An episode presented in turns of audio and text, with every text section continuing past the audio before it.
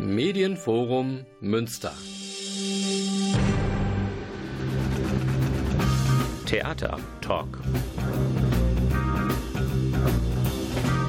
Das Theater Münster im Gespräch.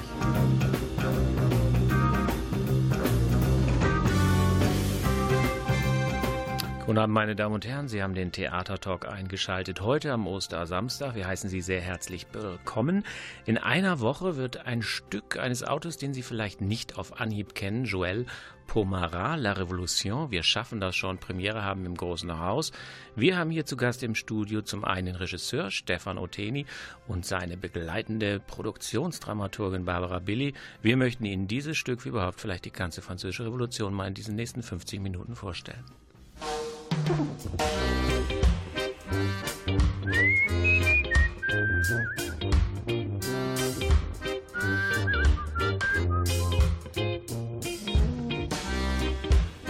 Fifty steps behind you, I'm walking along the street, step by step, and you're too blind to realize I'm at your feet. La la la la la la, dee doo dee doo dee doo be doo be doo. La la la la la la, I'm gonna stop on you. La la la la la la, dee doo dee doo. The sun is hot, the sky is blue. La la la la la la, and I'm just stalking you.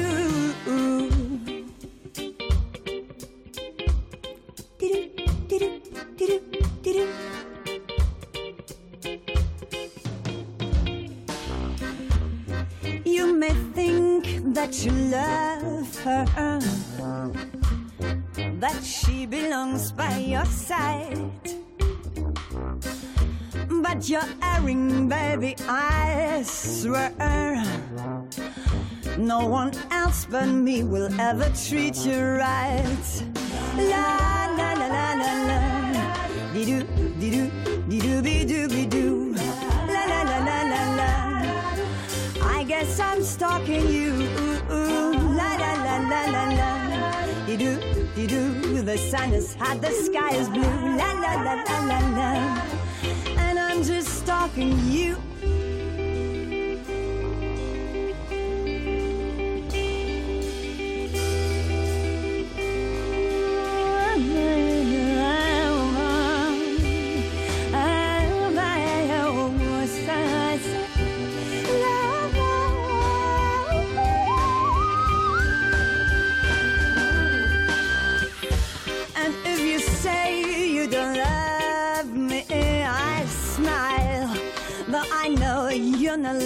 To me, baby, you just don't know yet your true feelings. Know yourself, and you'll be free from me. La la la la la la, dee doo dee doo dee doo be doo be doo. La la la la la la, I'm gonna stalk on you. Yeah, la la la la, dee doo dee doo dee doo be doo be doo.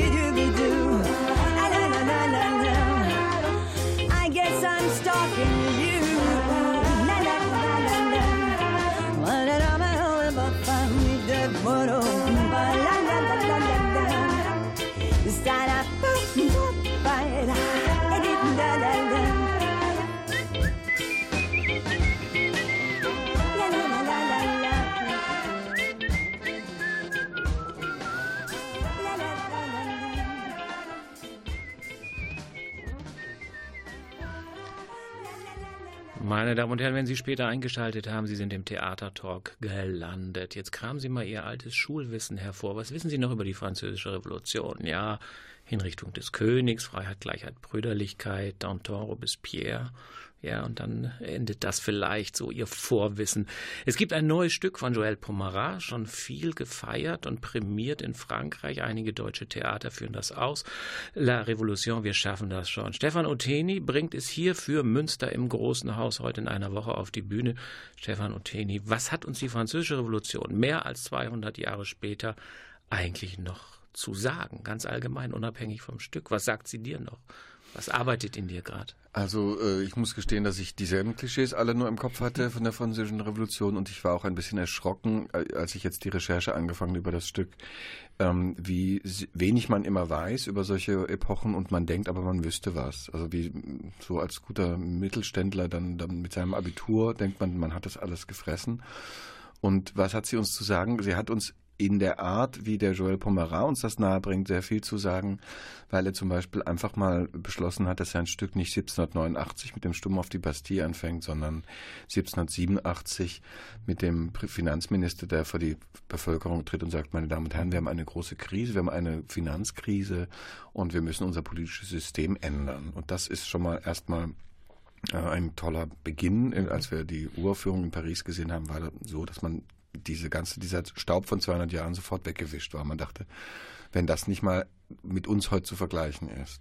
Also es ist in gewisser Weise ein vorrevolutionäres Stück. Bevor die, der Sturm auf die Bastille losbricht, werden wir quasi in diese letzten Tage des Ancien-Regime hineingeworfen. Genau, weil quasi, der, weil der Pommerat stützt sich auf neuere Studien in Frankreich, mhm. die ähm, immer mehr das betonen, dass die Revolution aus Versehen angefangen hat, weil die, die Einberufung der Generalstände, also dieser erster, zweiter, dritter Stand, Klerus, Adel und eben das Bürgertum, würde man heute sagen, durch einen Zufall passiert ist oder durch eine renitente Adelskaste, die sagte, wir wollen die Generalstände einberufen, wenn der König von uns dreißig Milliarden Kredit aufnehmen will, wollen wir die Rechte der Bevölkerung, damit war der Adel und der Klerus gemeint, festhalten in einer Verfassung. Wir wollen diese Generalstände wieder haben. Und dann hat der König die Generalstände widerwillig eingerufen, weil er brauchte Kohle. Mhm. Und dann hat der dritte Stand, der eine ökonomische Macht inzwischen erlangt hat in den letzten hundert Jahren, einfach blockiert und gesagt, gut, dann wollen wir aber jetzt mal richtig Rechte haben. Und so fing das eigentlich dann an. Mhm. Mit einem Unfall. Ja. Frage an Barbara Billy, die Dramaturgin. Was treten für Figuren auf? Also ein König, ganz sicher. Sind es historische Figuren? Sind es fiktive Figuren? Hält er sich an historische Fakten? Was ist Realität? Was ist überliefert? Was dichtet er äh, hinzu? Es ist vor allen Dingen beides. Also historische Fakten und historische Figuren und aber auch Figuren, die so nicht belegt sind, aber zum Teil Texte oder Reden von diesen Figuren. Um da vielleicht nochmal kurz auf die Arbeitsweise von Joël Pommerat einzugehen. Er hat eine Kompanie gegründet, neunzehnhundertneunzig, die den schönen Namen Ludwig Nebel trägt. Und in dieser Kompanie arbeitet er mit Schauspielern zusammen und denen hat er versprochen oder zugesichert, die nächsten vierzig Jahre mit ihnen zusammenarbeiten zu wollen. Das vierzig Jahre? vierzig Jahre, das ist keine Verpflichtung, sondern eher ein, ein Wunsch, also das Ansinnen, gemeinsam zu arbeiten, zu denken und nicht immer wieder von vorne zu beginnen, sondern auf die Arbeit aufzubauen, die man miteinander ähm, ja, geschaffen hat. Und ähm, er hat seinen Schauspielern für diese Produktion auch immer wieder Quellentexte mitgebracht, Texte aus, aus Archiven. Und die waren dann gezwungen, sich die zu eigen zu machen und in die Gegenwart zu holen. Sodass natürlich die Themen und die Ideen, die damals ja auch wirklich revolutionär waren, mit im Stück in der Inszenierung enthalten sind. Aber natürlich nicht mehr Entsprechungen finden in den Personen, von denen die mal kommen. Es treten Figuren aus allen drei Ständen auf, also Klerus, Adel und auch der dritte Stand. Welche historische Figur es tatsächlich gibt auf der Bühne, das ist Ludwig der sechzehnte. Der, mhm. der König wird mitspielen in diesem Stück.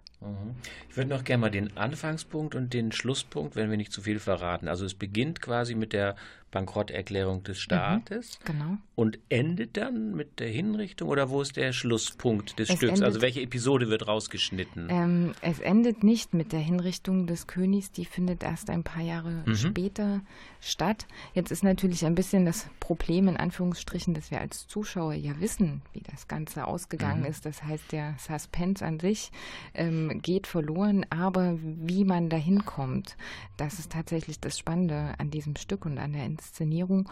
Und ähm, die Darstellung des Königs, die weicht auch von den historischen belegten Dingen ab. Er wurde ja dargestellt in den Quellen als, als schwacher König, ähm, nicht besonders entscheidungsfreudig.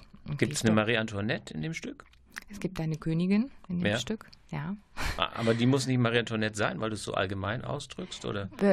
Ja, ähm, zumindest ist sie auch bei uns so nicht angelegt als Marie mhm. Antoinette. Ähm, aber die starke Frau hinter einem starken Mann, die, mhm. die werden wir auch haben, ja. Und ähm, vielleicht kann Stefan ein bisschen was über das Ende erzählen mhm. des Stückes. Ja, also das, ähm, was man auch als deutscher Abiturient nicht weiß, ist, dass mhm. der König irgendwann mal vom Volk gezwungen wurde, aus seinem großen Schloss in Versailles überzusiedeln nach Paris, wo er, wie er es im Stück nennt, dann bin ich auch näher an ihren Problemen dran. Das war eine Forderung des Volks, kommen Sie doch mal nach Paris und schauen Sie, wie es uns hier geht. Wir haben nichts mehr zu essen, es gibt Anarchie. Die Läden werden geplündert.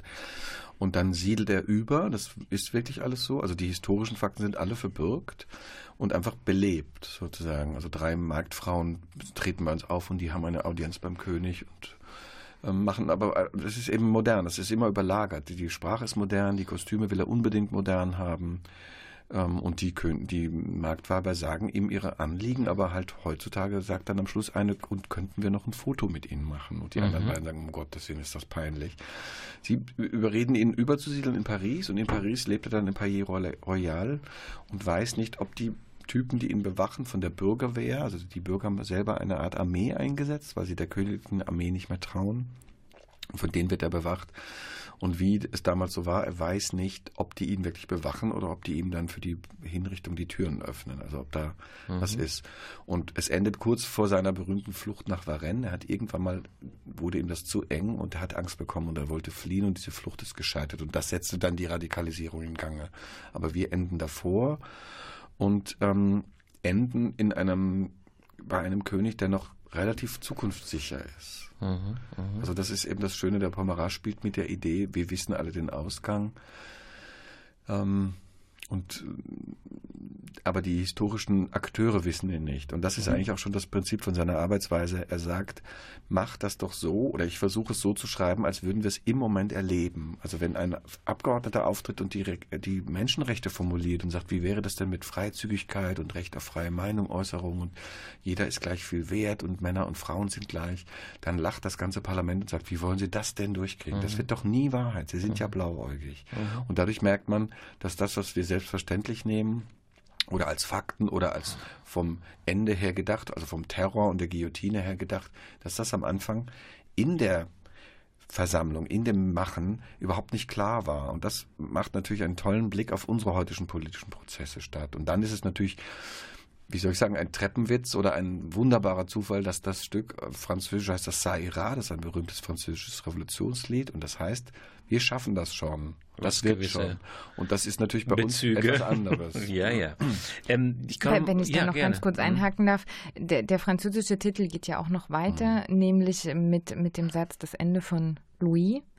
Also sozusagen ein ganz, schöne, ein ganz schöner Bruch, der da zwischen wir schaffen das schon und das Ende von Louis, damit ist eigentlich alles ähm, auch gesagt, was das Stück meint und nur im Deutschen ist sozusagen der Übersetzung geschuldet oder alle, die mitgearbeitet haben, auch für die Aufführung des Stückes am Theater, haben sich überlegt, wie, wie kriegt man diesen Titel denn überhaupt ins Deutsche auch so übertragen und da entstand dann eben die Idee, dass man La Révolution noch davor stellt, damit man überhaupt weiß, in welcher, in welcher mhm. Zeit man sich befindet, was das Hauptthema mhm. dieses Stückes ist. Mhm.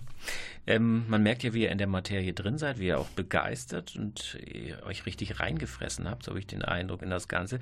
Ich möchte nochmal zur Ausgangsfrage zurück. Das Stück ist in Frankreich uraufgeführt, ein französischer Autor, Nationalfeiertag, das alles ist. Es ist klar, dass so ein Stück eigentlich in Frankreich ein Erfolg sein muss. Es ist ja auch, oder der Autor mit dem Molière, also dem höchsten französischen Theaterpreis ausgezeichnet worden. Warum das nun auf deutschen Bühnen? Weil die Französische Revolution auch ein europäisches Ereignis war, weil da irgendwie Werte zur Diskussion stehen, die uns alle angehen. Also das Ganze nochmal in Deutschland, ähm, ja in gewisser Weise entschärft es ja. Ne? Also in Frankreich ist das ja viel virulenter, das alles. Ne? Ich glaube, in Dortmund war eine mhm. äh, Aufführung, ne? Sonst sind mir gar keine bekannt. Also was glaubt ihr, wie das in Deutschland jetzt aufgenommen wird. Ich meine, durch diese wunderbare Angela Merkel-Zitat, äh, wir schaffen das schon, Flüchtlingskrise, alle erinnern sich, bekommt es natürlich eine so alemannische Einfärbung, möchte ich mal sagen. Aber dieses, dieses Stück jetzt auf deutschen Bühnen, das ist ja doch nochmal was anderes. Was mutmaßt ihr mal, wie das ankommt? Also natürlich ist die Hoffnung, dass sich unsere Begeisterung auch überträgt auf die Zuschauer, und mhm. die Begeisterung ist auch nicht, wie soll ich sagen, also ich bin nicht für jeden französischen historischen Stück begeistert, das mhm. historische Fakten kloppt. Das hat den Grund, dass Pommerat es ausdrücklich sagt und es auch verwirklicht, weil er ein sehr, sehr guter Autor ist, dass er sagt, es geht nicht um Historie, es geht nicht um Folklore, wie er das immer nennt, sondern es geht darum, politische Prozesse. Mhm. Der Professor, der uns beraten hat von der Uni Münster, nannte das immer ein, ein soziales Laboratorium. Mhm. Die, die französische Revolution war in sehr kurzer Zeit, hat sie ausprobiert, und die Akteure haben ausprobiert, was könnten verschiedene Herrschaftsformen, verschiedene Regierungsformen, verschiedene Staatsformen, wie könnten die äh, mit dem Gemeinwesen funktionieren. Also der Absolutismus, der aufgeklärte Absolutismus, die parlamentarische Demokratie, die Rätedemokratie. Er hört dann eben vor Napoleon wieder auf, aber diese kurze Zeit ist das Laboratorium, und das mit modernen Kostümen in moderner Sprache lässt uns sehr schnell die historischen also Ereignisse vergessen, also den Staub oder das, wie soll ich sagen, das Museale, und äh, lenkt den Blick auf überhaupt, wie funktioniert Demokratie? Also wie ist Demokratie, wie wir sie jetzt können, kennen, also in dieser parlamentarischen Form mit Debatte und Gegendebatte, mit mit repräsentativer Macht, äh, wie ist die überhaupt entstanden? Und kann sie hinterfragt werden? Gibt es auch andere Alternativen? Ne? Wir haben, das ist ja ein wichtiges Wort in Deutschland, sowohl in der einen wie in der anderen Richtung, alternativlos oder Alternative für Deutschland. Und wir sind das Volk ist ein Ruf, selbst dieser Satz wurde in mehrfach gebrochener Weise in den letzten dreißig, vierzig Jahren in Deutschland gebraucht. Das heißt, wenn in diesem Stück ein Abgeordneter auftritt, der in seinen Pariser Wahlkreis wieder geht, in die Bezirksversammlung, und dort kriegt er einer vorgehalten, du hast dich total von uns entfernt, wieso hast du immer diese Dreiteiler an, du kannst uns gar nicht vertreten, dann merkt man als deutscher Zuschauer, stimmt, die repräsentative Vertretung, dass ein Mann fünfzigtausend Wahlberechtigte vertritt, ist etwas, was man hinterfragen muss oder was man erstmal wieder begreifen muss, was das heißt. Warum ist der nur seinem Gewissen verpflichtet in Deutschland? Warum kriegt er nicht Listen von seinen Wählern und die geben die ab und der setzt die einfach nur durch in Berlin? So. Mhm. Und so gibt es ganz viele Beispiele, wo man merkt, alles, was wir selbstverständlich nehmen, wird hier zum ersten Mal diskutiert. Wie mhm. als wäre es, also Pommerat spricht immer vom unschuldigen Blick. Mhm. Als würde man jetzt dabei sein oder als wüsste man noch nicht, wie es weitergegangen ist. Er zieht einem das Ende so weg. Und dadurch sind die Prinzipien viel mehr im Vordergrund. Und natürlich ist unsere Strichfassung, wir haben das von viereinhalb, fünf Stunden auf etwa drei Stunden gekürzt, ist natürlich auch so, dass wir das, was in Deutschland uns interessiert, an diesem Stück hervorheben, sodass mhm. das ein allgemeingültiges Stück wird. Ja, ja. Meine Damen und Herren, wir sind zwar gut im Redefluss, aber jetzt ist erstmal eine kleine musikalische Pause.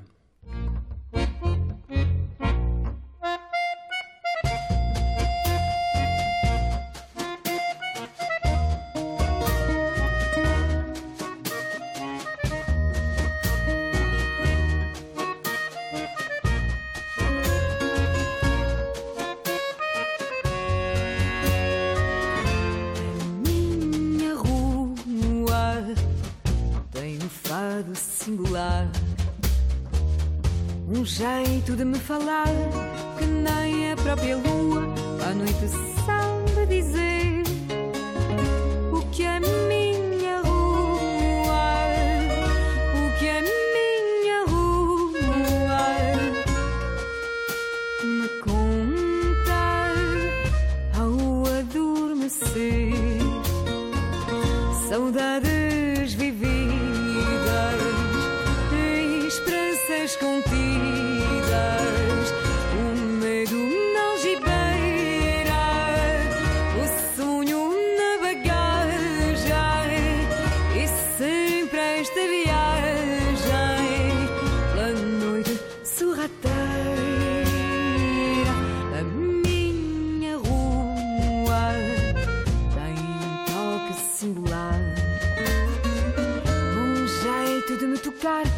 Cada pedra fria e nua, nem eu sei dizer o que a minha rua, tudo o que a minha rua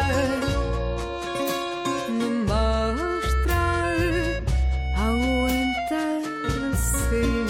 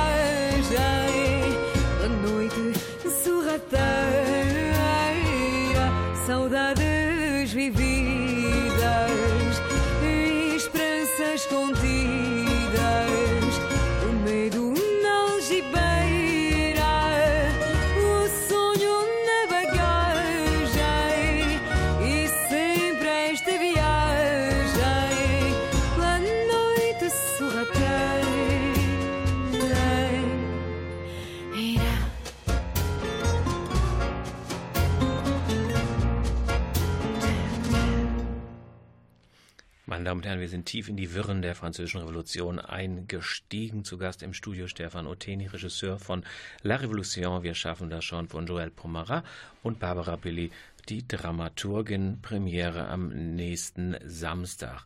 So, wir haben uns ein bisschen über die ja immer gültige Aktualität der Revolution unterhalten. Jetzt weiß man ja, die begann ja unter sehr positiven Vorzeichen, Freiheit, Gleichheit, Brüderlichkeit.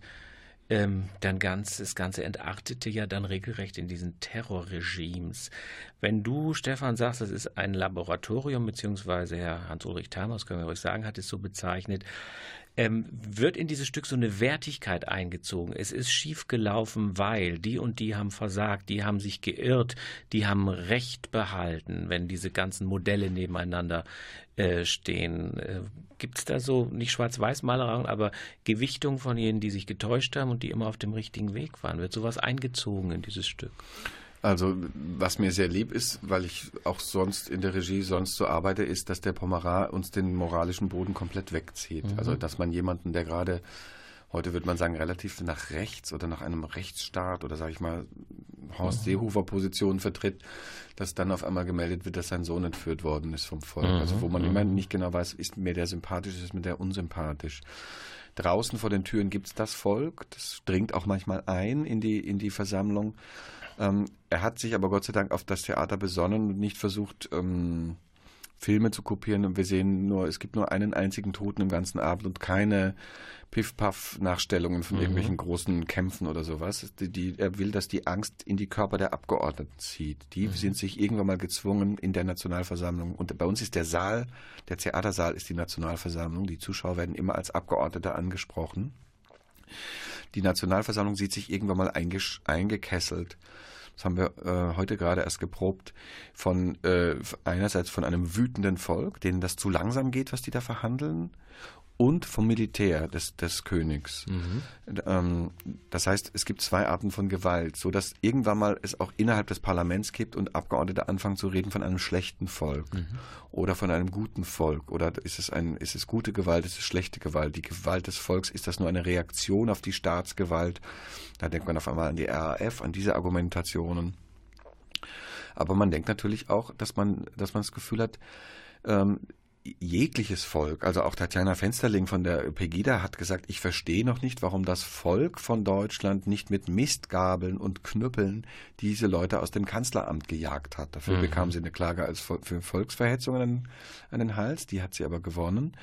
Also diese, diese Art von, ist denn eine Demokratie, die auch gewalttätig wird oder die ähm, Gewalt androht, ist das per se was Schlechtes. Und da hat Pommerat, überlässt das alles dem Zuschauer. Der sagt in seinem Vorwort, äh, ich möchte, ich glaube, der Zuschauer hat Lust mitzudenken und selber mitzuentscheiden. Ich möchte ihm diese Entscheidung nicht abnehmen. Und insofern ist es eine Vielstimmigkeit, die einem sehr verwirrt. Und deswegen haben die Abgeordneten auch keine Namen, die wir kennen. Also wir wissen nicht, da spricht der Bluthund äh, Marat oder so. Und das ist der gemäßigte Danton. Sondern man muss bei jedem Abgeordneten wieder neu zuhören. Was sagt der? Ist das, wäre das eine Position, die ich unterschreiben kann? Ist das nicht Sarah Wagenknecht? Oder ist das Sarah Wagenknecht, die gerade mit Björn Höcke-Argumentationen wieder Wähler kriegen will und nach rechts driftet? Man muss sehr genau zuhören. Mhm. Ja. ja, und ich finde, also das ist wirklich auch eine besondere Kunst oder Leistung für die Regie, wo es ja eigentlich immer die Erwartungshaltung gibt, würde ich mal behaupten, dass da bestimmte Entscheidungen getroffen werden für den Zuschauer. Oder das ist dann das, mhm. was man Handschrift, Lesart, Interpretation bis hin zu, das ist die Inszenierung von und da können wir das und das sehen. Bei Klassikern mag das Mag das gehen oder richtig sein oder grundsätzlich ist das sicherlich was Gutes oder die Qualität auch von Theater, dass ich da bestimmte Lesarten sehe, denn auch nur so können natürlich auch andere Sichtweisen überhaupt erstmal äh, sichtbar gemacht werden. Aber bei diesem Stück ist, glaube ich, die große Qualität, dass es eben nicht so ist, dass man bestimmten Figuren, ähm, mit denen man sich vielleicht noch nicht sofort identifizieren kann, weiß ich nicht, ein, ein spezielles Kostüm gibt, was sie als Außenseiter darstellt oder ähm, dass man sie so inszeniert, dass, dass man sofort merkt, ah, mit dem kann ich nicht mitgehen, sondern die große Leistung ist tatsächlich, dass man das so weit offen hält, dass ich dem Zuschauer die Chance gebe, zu folgen und damit, das ist ja dann schon fast wie bei Brecht, dass man sagt, das Theater wird zu einer politischen Anstalt. Da wird was verhandelt und ich, ich soll danach rausgehen und einen Ansatz haben, wenn ich den vielleicht verloren habe. Oder ich soll zumindest anfangen, nachzudenken über das, mhm. was man vielleicht machen muss, damit mhm. auch eine Demokratieform weiter am Leben erhalten wird. Aber eben, mich nervt das im, im Theater sowieso oft, dass wenn ich reingehe als Zuschauer, dass ich immer eben durch Kostüm oder Interpretation schon gesagt kriege, das ist ein Idiot oder der ist rechtsradikal und der, der, der, hinter dem stehen wir sympathischerweise als Regie-Team. Ähm, also diese ganzen Debattenstücke, die ich bis jetzt gemacht habe, weiß ich nicht, Maria Stuart, Professor Bernardi von Schnitzler oder Die Schwärmer von Musil. Ähm, man tut immer gut, wenn man bei, bei allen, bei dem, der gerade spricht, dass man denkt, der hat recht. Und dann kommt der Nächste und widerspricht dem eklatant und man denkt, nee, der hat recht. Und dann hat man als Zuschauer ein Problem, mhm. weil man nichts vorsortiert bekommt. Und das könnte Schwäche sein, aber ich bin es gewohnt. Ich habe auch schon Stücke über Rechtsradikale gemacht, da wurde ich im Internet als Rechtsradikaler beschimpft, weil ich die nicht unsympathisch genug besetzt habe. Und insofern ist das ja, was Pommerat macht, kommt mir sehr entgegen. Also der ist sehr... Der versucht, seine, seine private Meinung total rauszuhalten. Wenn man den trifft, ich habe den vor den Proben getroffen, dann hat er ganz extreme, dezidierte Meinungen zu bestimmten Vorgängen in Frankreich natürlich. Ein politischer Mensch.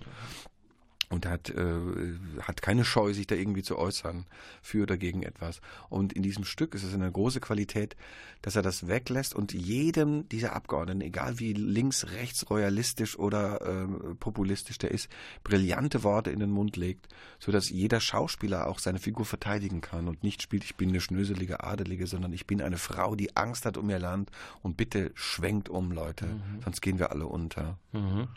Mal eine Frage zur äußeren Form. Also muss man sich das vorstellen, viel Wechselrede, wie ein riesiger Debattierclub, wenig Monolog, also ein ständiger Austausch. Das ist also sehr lebendig vom Wechsel der Sprecher. Und dann, wenn man was mal überhaupt nicht machen muss, so versucht so ein bisschen gattungsspezifisch. Ist das so ein bisschen Komödie, ein bisschen Dokumentarstück? Ist es sehr tragisch? Wie geht man raus? Also welche Leichtigkeit, welche Schwere äh, hat das Ganze? Also wenn man mal historisch guckt, also Büchner macht so ein Monumentalwerk, ähm, das hat ja wirklich tragische Züge, und ein Schnitzler mit dem grünen Kakadu macht aus der Revolution eine Komödie. Wie kann man das so gattungsmäßig, so die Anteile des möglicherweise auch komisch-burlesken bis hin zum tragisch-bewegenden? Ja, also es ist, es ist auf jeden Fall ein Debattenstück, aber äh, worüber wir noch gar nicht gesprochen haben, der Trick ist, dass wir gerade im Parlament sind, die Schauspieler zum Teil auch aus dem Parlament Wehner-mäßig mit Einwürfen reagieren. Das heißt, es ist eine sehr lebendige Debatte angestrebt. Wie gut mhm. wir darin sind, das wird sich dann zeigen. Aber so mit so einer Kraft, wie die Schauspieler sich da reinschmeißen, glaube ich, wird es sehr lebendig. Und es ist fast eine Art von Utopie. Was wäre, wenn die, die Politiker noch keine Berufspolitiker wären, sondern wie siebzehnhundertneunundachtzig zum allerersten Mal gewählte Deputierte und die alle dahinter stehen, was sie wollen. Also es gibt keine Rhetorik, keine billigen Einwürfe, niemand, der sich nur aus privater Animosität fertig macht, sondern es gibt nur Leute, die versuchen, das Beste für ihr Land rauszukriegen. Das ist eine absolute Utopie. Also es gibt Momente, wo man denkt, so wünschen wir uns eine Bundestagsdebatte, dass alle an der Sache dran sind, trotzdem hart miteinander umgehen. Und dann gibt es immer wieder tragische Momente, dadurch, dass draußen die Gewalt dreut, also sozusagen der soziale Kochtopf, dieser Schnellkochtopf, den er da anlegt, der ist natürlich äh, extrem, äh, wie soll ich sagen, extrem dramatisch nutzbar für mich als Regisseur, dass man sagt, keine Debatte läuft einfach nur so dienstags morgens mal so gern auf Phoenix so und alle, alle sind eigentlich weg oder so, sondern jede Debatte hat eine Wichtigkeit und eine Dringlichkeit. Und das ist die Tragik. Es gibt Momente von Grausamkeit, von, aus, von versuchter Grausamkeit und von Ungerechtigkeit. Und dann gibt es immer wieder komische Momente dadurch, dass die Figuren nicht wissen, wie es geendet hat. Also mhm. es gibt äh, Figuren von Schwarzsehern, von Schönmalern, von Begriffsstutzigen, von zu langsamen Menschen. Natürlich oft ist das auf der Königsseite, so dass man das Gefühl hat, also eine Figur, die nicht mitkriegt, wie es sie wegreißt oder die, die jemanden droht und sagst, du machst einen historischen Fehler und man weiß, nein, dieser Mensch ist dann mhm. spätestens in zwanzig Jahren nicht mehr da. Mhm. Ähm, das ist eine große Komik. Aber eben, ich sage meinen Schauspielern immer, Ähm, spielt eine Figur, die nicht weiß, dass sie in eine Komödie geraten ist. Mhm. Das ist natürlich die Lösung für Komödien sowieso, aber ich hoffe, dass die Komik da auch durchkommt, weil eine politische Komik ist erstmal nicht so äh, haut drauf, wie wenn man äh, auf einer Bananenschale ausrutscht oder so, aber diese Fehleinschätzungen sind natürlich großartig mhm. so, und komisch dann. Mhm. Ihr habt ja darüber gesprochen, dass ihr den Originaltext eingekürzt habt. Was habt ihr rausgenommen? Figuren, mehr Debatten? Wie sind eure Striche gesetzt worden?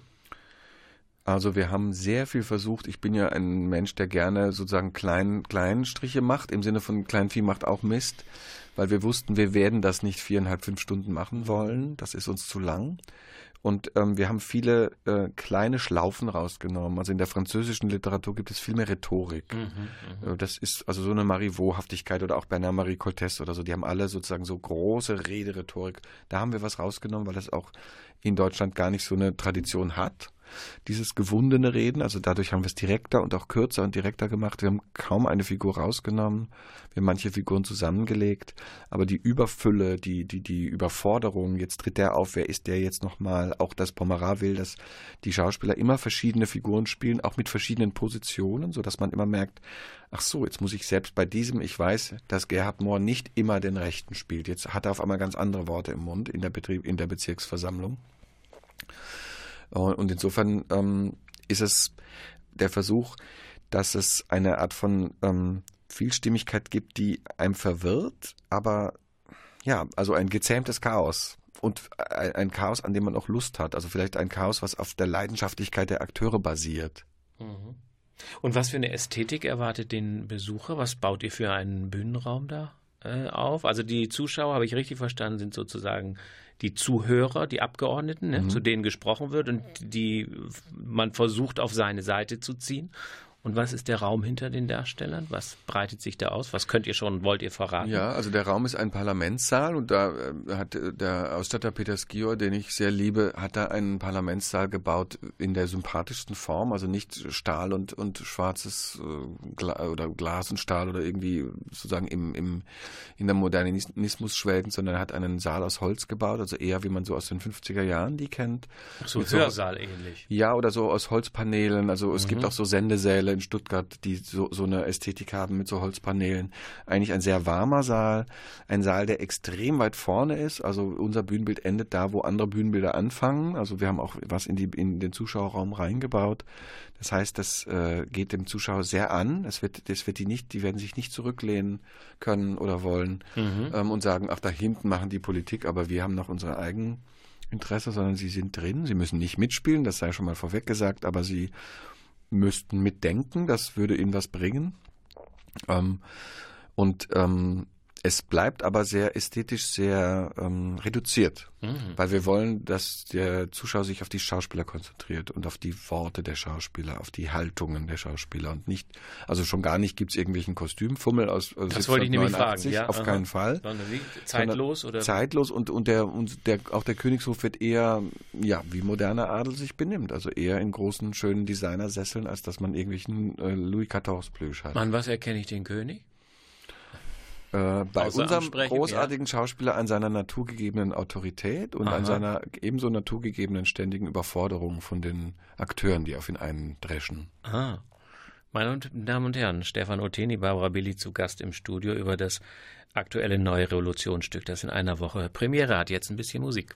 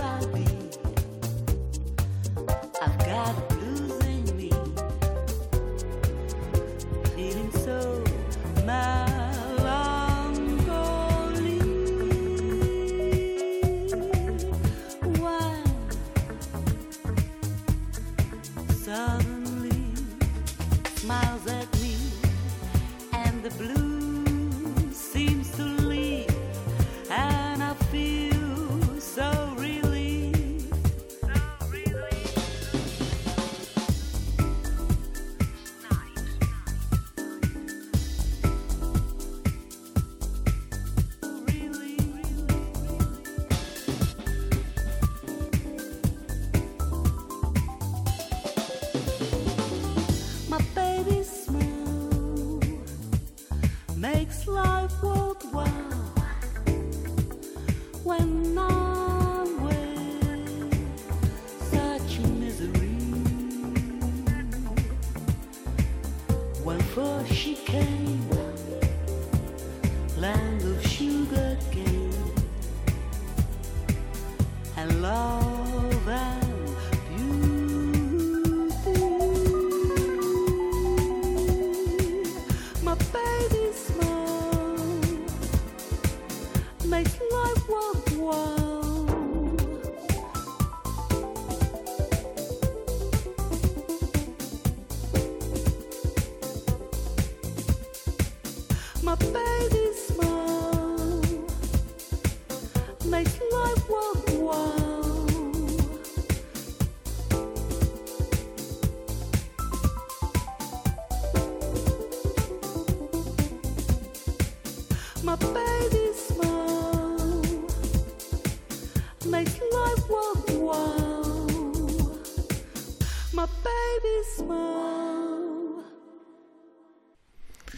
meine Damen und Herren, die Revolution ist das Thema, das uns heute im Theatertalk beschäftigt.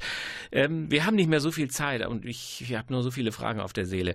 Ähm, Stefan, du warst quasi zu Gast bei, nicht direkt bei der Uraufführung, aber einer der ersten Vorstellungen in Paris, hast den Pommerat getroffen. Wie haben die das in Paris gemacht? Deine Ästhetik, deine Vision von dem Stück, das haben wir jetzt vernommen. Wie hat man es in Paris gemacht? Wie begegnet dir der äh, Pommerat? In Paris haben sie es so gemacht, dass das einen extremen, eine extreme Wahrhaftigkeit hat und ein extrem. Welches Theater war das? Ja? Ähm, das ist das Theater, das Theater selber äh, äh, Jean Brou, äh, Louis Brouillard, also die Kompanie ist Louis Brouillard und in Paris war es im Théâtre Amandier, Nanterre Amandier. Ähm, und sie haben es extrem flüssig gemacht. Also man hat wirklich dort auch nur, insofern habe ich da gar keine großen, wie soll ich sagen, Gegeninszenierungsambitionen, sondern das wird eh anders mit unseren Schauspielern und mit unserer Ästhetik. Aber sie haben es dort so gemacht, dass man die Ästhetik überhaupt nicht wahrgenommen hat. Man dachte, das besteht aus zwei schwarzen Wänden, das Bühnenbild. Und trotzdem war das eine, und zum Beispiel, bevor wir hingingen, haben wir uns Bilder im Internet angeguckt und gesagt, oh je, das wird was. Menschen an Tischen, die debattieren. Die Bilder sahen extrem langweilig aus, muss man sagen. Und dann war das eine der packendsten Theaterabenden, die wir seit langem hatten, der Frank Behnke und ich, weil es, ähm, weil die Schauspieler so durch ihre, das, die proben ja da sechs Monate für dieses Stück, die hatten eine solche Wahrhaftigkeit, dass man ähm, einfach vergessen hat, im guten Sinne, dass man im Theater ist. Man dachte wirklich, die reden über mich, über mein Verständnis und zwar nicht nur Demokratie, sondern Pommerat in seinen Interviews sagt immer oder im Treffen, wie wollen wir leben? Was mhm. ist die Spannung zwischen mir und einer Gruppe? Was ist die Spannung zwischen Regeln und Freiheit? Ich bin doch ein Künstler, ich brauche doch Freiheit, aber ich brauche doch eine Regel. Also Gleichheit und Freiheit und Brüderlichkeit, das sind drei Begriffe, die sich eigentlich widersprechen. Wie mache ich das mal im Privatleben? Mhm. Darf jeder ausreden in einer Gruppe? Also der nimmt das viel runtergerockter, viel konkreter als jetzt Demokratie und Frau Merkel und Bundestag oder so. Und dadurch hat man immer das Gefühl, das ist eigentlich nur ein Beispiel für, wie wollen wir leben. Und das ist mir das Liebste im Theater zu verhandeln. Aber du hast vorhin im Vorgespräch auch erwähnt, dass die Gruppe quasi auch durch die Lande zieht. Also das Ganze so ein bisschen wie ein Tourneetheater, eben um ganz Frankreich mit diesem sehr französischen Demokratiestoff quasi zu beglücken. Ja, kannst du was zu diesem Konzept jetzt für Frankreich sagen? Also genau, die, die Gruppe arbeitet ungefähr ein Jahr für eine Produktion, für eine Inszenierung zusammen. Und wenn das Stück dann fertig ist, wird das restliche Jahr äh, durch Frankreich gefahren, um es zu zeigen. Und ähm, wie Stefan erzählt hat, es ist so, dass man für ein Jahr eine Tournee geplant hat. Und jetzt ist man schon im dritten Jahr mit diesem Stück unterwegs, weil es so ein großer Erfolg ist. Aber das ist natürlich auch ein großer Unterschied zu unserem deutschsprachigen Theatersystem, ähm, was ja immer feststehende Stadt- und Staatstheater hat, wo mhm. dann die Regisseure zu Ensembles kommen, die fest engagiert sind über einige Jahre und dann immer nur sechs bis acht Wochen Zeit hat ähm, für eine Inszenierung und, und mit denen zu arbeiten und zu proben. Und das ist sozusagen auch die Herausforderung, wie kriegt man jetzt ein halbes Jahr auf sieben Wochen, wenn man so eine Inszenierung in einem Repertoire-Spielplan entwickeln möchte. Das ist auch für die Schauspieler tatsächlich eine große Herausforderung gewesen, aber es ist auch eine völlig andere Gruppendynamik entstanden mhm. durch diese Arbeit mit Stefan und an dem Stück, weil zunächst auch viel improvisiert wurde und erstmal wurde natürlich auch ganz viel gesprochen über das Stück, den Autor, über die Französische Revolution. Jeder hat mitgebracht, was er sozusagen noch wusste. Herr Professor Thamer war da und hat mit uns gesprochen und es war alles natürlich interessant, aber die Frage bleibt ja trotzdem, wie verarbeite ich das dann für mich als Schauspieler? Und Christian Bosalle, ein Kollege, der auch besetzt ist in dem Stück, der hat, ähm, weil wir auch schon eine Veranstaltung zu dieser Produktion hatten und da habe ich Stefan gefragt, versuchst du denn jetzt ein Jahr auf sieben Wochen ähm, zu stopfen? Und dann, mhm. dann hat, ähm, ohne dass Stefan antworten konnte, Christian Bosalle gleich reingerufen, ja, das ist so, wir müssen hier ganz viel arbeiten und uns rein vertiefen. Und tatsächlich ist es bei den Proben so und auch bei den Improvisationen, dass man acht Stunden probt am Tag und natürlich auch noch viele Stunden Text lernt pro Tag. Aber das... dass man auch sämtliche Mittel, die einem zur Verfügung stehen oder von denen man dachte, dass sie einem zur Verfügung stehen, erstmal ablegen kann, mhm. weil es ja darum geht, diese Texte auch so zu begreifen und wieder zu äußern, dass man, dass man einen Ansatz versteht. Und da geht es nicht darum, große Töne und schöne Sprache zu sprechen, sondern sich wirklich mit der Materie so auseinanderzusetzen, dass man mit den Kollegen zusammen dieses Stück erarbeitet und dann gibt es Situationen, dass man nicht richtig weiß, sagt jetzt gerade die Figur das oder ist es der Schauspieler oder wo kommt diese, dieser Reibungspunkt gerade her? Ähm, alle haben sich dann nochmal anders auch kennengelernt, einfach über die Intensität. Die das wäre jetzt meine Frage. Es wirkt so, als ob diese Probenarbeit sich von anderen unterscheidet. Ja? Ist das ja. mein Eindruck? Oder? Ja, ja, auf jeden Fall. Weil wie, was ist denn jetzt intensiver, dass der Stoff einen so packt, dass er erfordert, dass man sich so richtig reinkniet, aber das kann man doch eigentlich von jeder Produktion sagen, oder? Von jeder Rolle, die man erarbeitet. Naja, aber was ist das mehr oder hier, also das Intensivere? Ich, ich, hab, äh, ich bin ein großes Risiko eingegangen und habe äh, die Schauspieler erstmal darauf hin angefixt und angesprochen, wo finden bei ihnen in ihrem Leben Ungerechtigkeiten statt? Wo haben sie das Gefühl, sie leben nicht in einer Demokratie oder sie haben nicht dasselbe Recht wie andere? Und dadurch ist bei denen ein anderer Denkprozess angefangen, nicht, wo ich muss meinen Text noch lernen für morgen, für den Otteni, sondern ähm, was, was möchte ich eigentlich sagen? Was, wo, wo hat der, der Typ, den ich spiele, wo hat er dieselben Probleme wie ich? Und erstaunlicherweise sind es immer noch dieselben. Insofern ist das auch überhaupt kein Revolutionsstück, sondern eben, wie wollen wir leben? Wie haben wir Rechte? Wie kriegt man auch in einem Ensemble, in einem großen städtischen Betrieb das hin zwischen Rechte, Pflichten, Freiheit, Solidarität? Das sind riesige Themen. Und wenn man da das nur ansticht, dann geht eine riesige Blase auf. Und die Qualität der Schauspieler ist, dass das nicht zu einem Debattierclub geworden ist. ist, die nur darüber reden, wer hat denn wann, wie, welche Freiheiten und welche Urlaubsscheine, sondern dass die das direkt in ihre Themen, in ihre Texte reingenommen haben und also das ist für mich ein Riesengeschenk als Regisseur, dass die ihre Energie nicht in hitzige Debatten vor den Proben verlegen, sondern in diese Texte rein mhm. und in diese Art, wie sie miteinander umgehen. Also gleichzeitig respektvoll und aber hart in der Sache, hart im Nehmen. Mhm. So.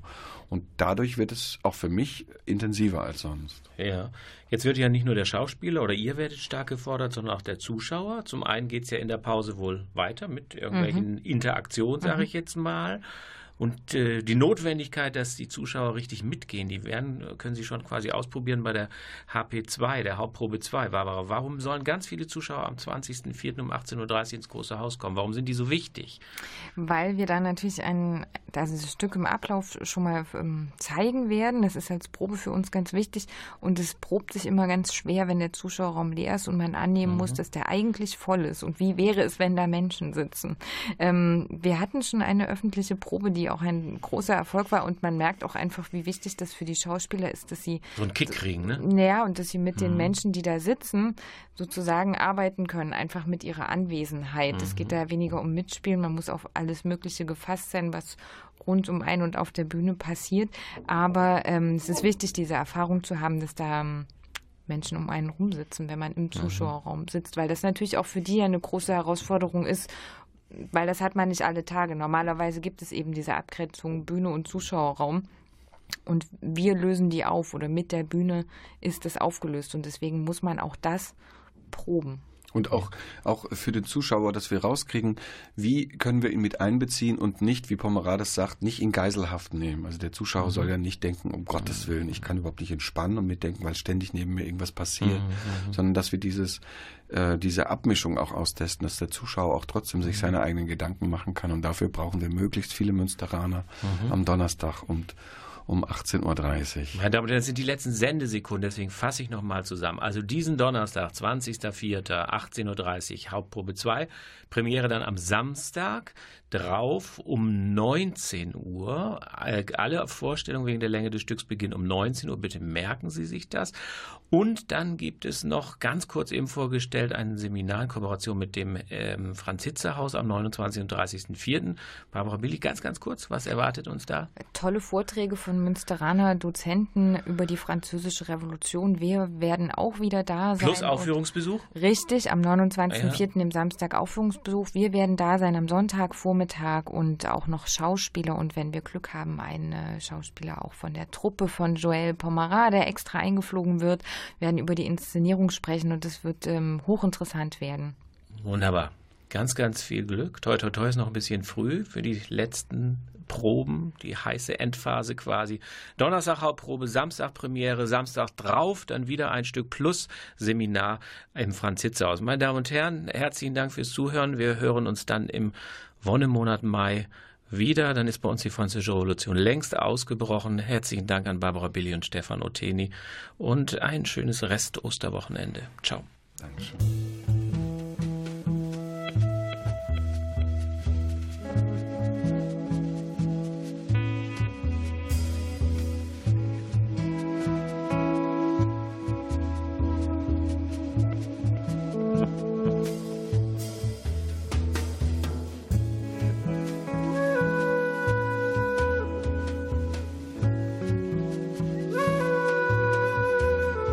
Take your time now and listen to my voice, how it's whispering sweetly,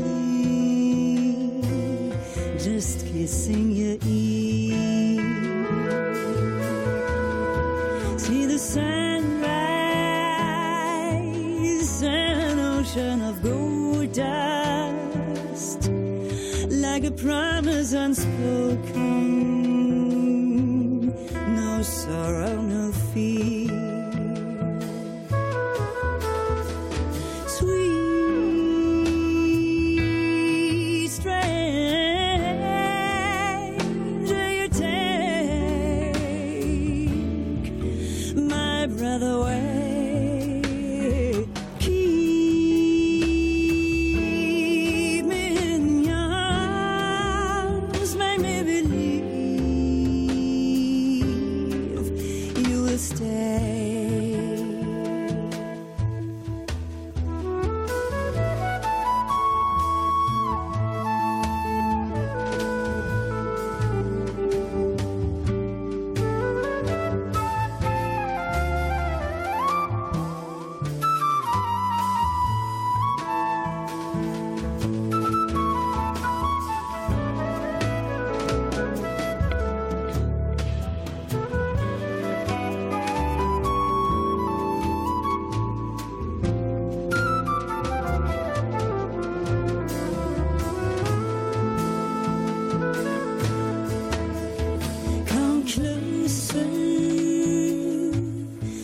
Listen to my heart, hear it beat like a fever,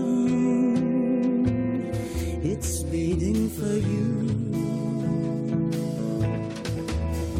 You could stay with me for a long time, it's a dream beginning, let's make it come true.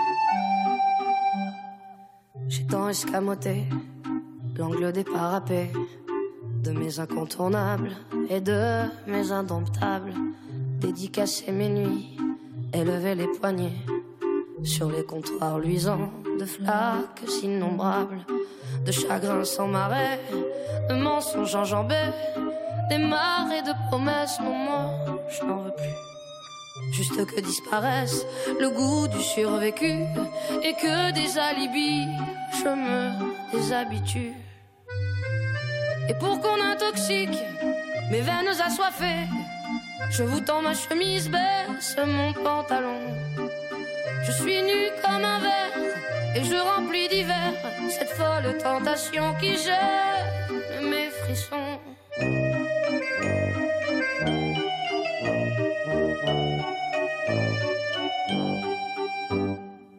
Au phare sans lumière, je me suis accroché et gravé sur ma chair en cuir désespéré l'encre de mes chimères, celle de vos baisers, tarie dans les ornières de mon identité.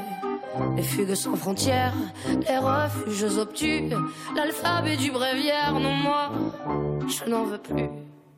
Je confesse à ma bière tous ces malentendus, j'avoue à la kermesse mon paradis perdu.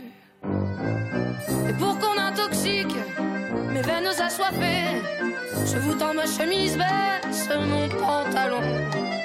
Je suis nue comme un verre et je remplis d'hiver cette folle tentation qui gèle mes frissons.